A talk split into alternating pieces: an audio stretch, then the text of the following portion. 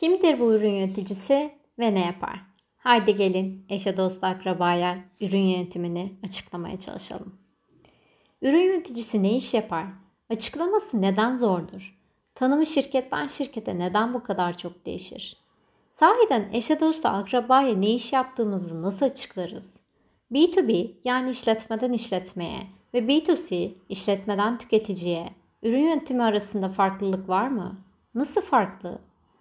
9 yıllık çalışma hayatımın neredeyse yarısını aktif olarak teknoloji dünyasındaki scale-up ve startuplarda ürün yöneticiliği yapmış birisi olarak bu sorulara cevap vermeye niyet ettiğim bir konuşma bu. Eğer ürün yöneticisi duyduğunuz bir şey ama ne olduğunu tam olarak bilmiyorsanız o zaman bu konuşma size göre. Hali hazırda ürün yöneticisiyseniz de bu konuşma size göre. Siz nasıl açıklıyorsunuz? Bu pencereden bu konuşmaya kulak verebilirsiniz. Haydi başlayalım. Ürün nedir? Buradan başlayalım. Temel olarak belli bir grup insana sattığın herhangi bir şeye ürün diyebiliriz. Satabilmek için de bu insanların belli ihtiyaçlarına, belli isteklerine cevap veren nitelikte bir şey olması gerekiyor. Günlük olarak kullandığımız fiziksel şeyler aslında birer ürün. Örneğin saçımızı temizlemek için kullandığımız şampuan, günümüzde artık bir organımız haline gelen ama aslında haberleşmek amacıyla kullandığımız telefonlar, ferahlama ve şeker ihtiyacımızı karşılamak için içtiğimiz meyve suları, yiyeceklerimiz bozulmasın diye sakladığımız buzdolabı gibi ve daha fazlası. Sanal diye niteleyebileceğimiz hizmet ve deneyimler de birer ürün. Spotify'dan kolaylıkla farklı müzikler keşfederek keyifli zaman geçirmek, yemek sepetinden yemek sipariş edip yemek yapma zahmetinden ve dışarı çıkma külfetinden kurtulmak, para ihtiyacımız olduğu durumlarda bankadan gidip kredi çekmek, hatta Tinder'da daha fazla sağ kaydırmamızı sağlayacak patentli bir algoritma ile sevgili yapmak. Örnekleri çoğaltabiliriz ama fikir kabaca anlaşılıyor sanırım. Şimdi şuna değinmeden de geçmek istemem. Forbes dergisinde yıllar önce yayınlanan bir, yayınlanan bir makalede dediler ki eğer bir ürün için para ödemiyorsan o zaman ürün sen olursun. Altına imzamı atmadan geçemeyeceğim bir söylem. Facebook, YouTube gibi sosyal medya şirketlerini pek seve seve hem de ücretsiz neredeyse hepimiz kullanıyoruz. Eğer buralarda video izleyebilmek, eşe, dost, eşe dosta paylaşım yapabilmek, ürün kapsamında değilse o zaman ürün olan şey ne ki derseniz kitleler ve kitlelerin dikkati diyebiliriz. Sosyal medyada sen ben o birleştiğinde milyonluk kitleler oluşuyor ve bizlere ilgi alanımıza göre ürün satabiliyor pazarlamacı ablalarımız abilerimiz. Yani reklamlar. Aslında asıl müşteriler reklam verenler iken Facebook, YouTube gibi şirketler de bu platformlarda vakit geçirirken dikkatimizin bir kısmını reklamcılara satıyor. Ürün yöneticisi ne yapar? Buradan gelelim ürün yöneticisinin ne iş yaptığına. Şu klişeyi pek sık duyabilirsiniz. Farklı şirketlerden ürün yöneticilerine ürün yöneticisi kimdir, ne yapar diye sorun. Alacağınız cevapların hepsi birbirinden farklı olacaktır. Klişe ama gerçekten doğru. Yıllar önce Singapur'da Mind the Product diye bir konferansa katıldım ve pek çok ürün yöneticisiyle tanışıp sohbet ettim. O sıralarda kendi kendime şunu düşündüğümü hatırlıyorum. Bu işleri yapanlar ürün yöneticisi ise ben galiba ürün yöneticisi değilim. Ürün yöneticiliğin başlarında böyle bir karmaşa yaşamak o denli normal. Ürün yöneticiler için çok temel bir tanım yaparak başlayalım. Bir ürünün tüm yaşam döngüsünden sorumlu olan ve ürünün başarısını sağlamaya çalışan kişilerdir ürün yöneticileri.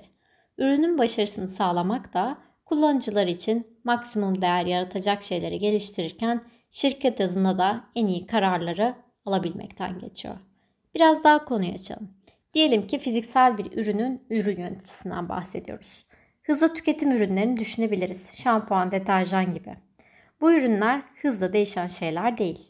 Belki senede bir o ürüne bir girdi daha eklenecek güzel bir koku verebilmesi için. Ürünün kendi değişmediği için ürün yöneticileri daha çok o ürünün satış ve karlılıkları ile ilgilenirler.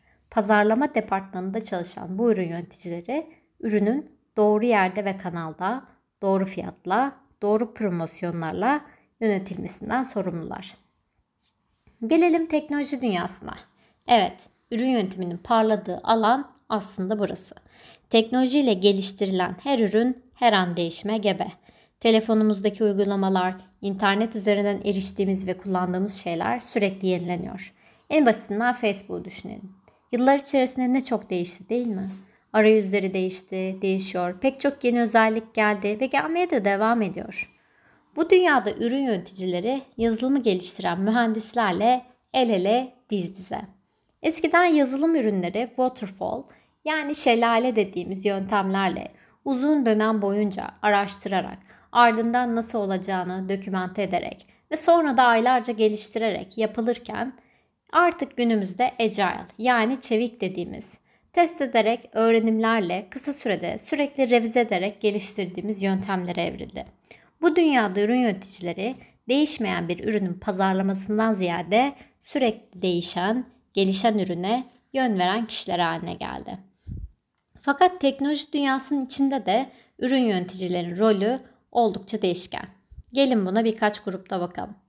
Yemek sepeti, bir taksi, Airbnb gibi B2C yani kullan işletmeden tüketiciye kullanıcı uygulamalarını düşünelim.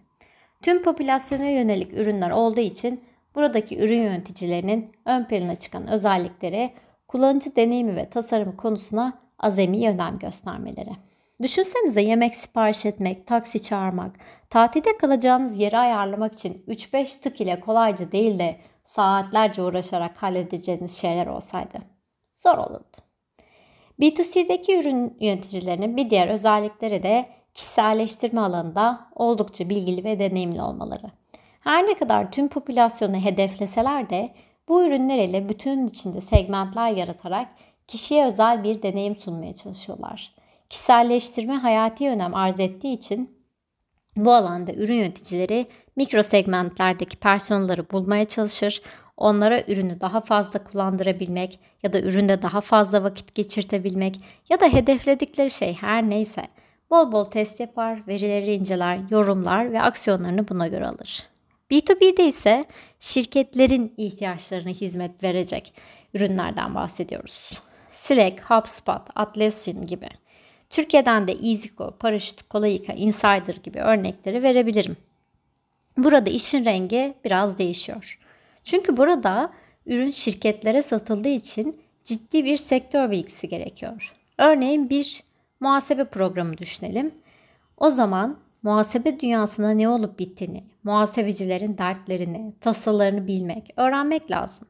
Pazarda rakibin olan şirketleri iyi bilerek senin ürün nereye, nasıl pozisyonlanacak, kısa, orta, uzun vadede hangi geliştirmelerle bu pozisyonu koruyabileceksin.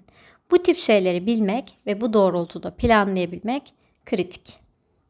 B2B, B2C kırılımına ek olarak e, bir de aslında kurumsal startup ayrımından bahsedebiliriz. Eğer bir startupta ürün yöneticisiysen, ürününü en başından şekillendirmeye çalışan, o ürün pazarda tutacak mı? Satabilecek misin? Satabilmek için nasıl geliştirmen gerekiyor? Hatta problemi doğru tespit edebildin mi? Ürünün o problemi tam olarak çözüyor mu? Gibi pek çok konuyla ilgilenmek zorundasın. Pek çok şapkan olur yani startuplarda. Kurumsal bir şirkette ürün yöneticisiysen örneğin Google'da G Suite olsun. O zaman hali hazırdaki bir ürünü yeni özelliklerle minik minik geliştirmeye devam ederek G Suite'in bir bütün olarak başarılı olması için daha çok emek harcar olursun. Oldukça basit indirgeyerek anlattığım bu açıklamalar umarım özellikle ürün yönetiminde yabancı olanlar için bir parça ışık olmuştur. Eğer siz de ürün yöneticisi iseniz eşinize, dostunuza, akrabanıza basit bir şekilde ne iş yaptığınızı ve nasıl açıkladığınızı paylaşırsanız çok sevinirim. Hepinize sevgiler.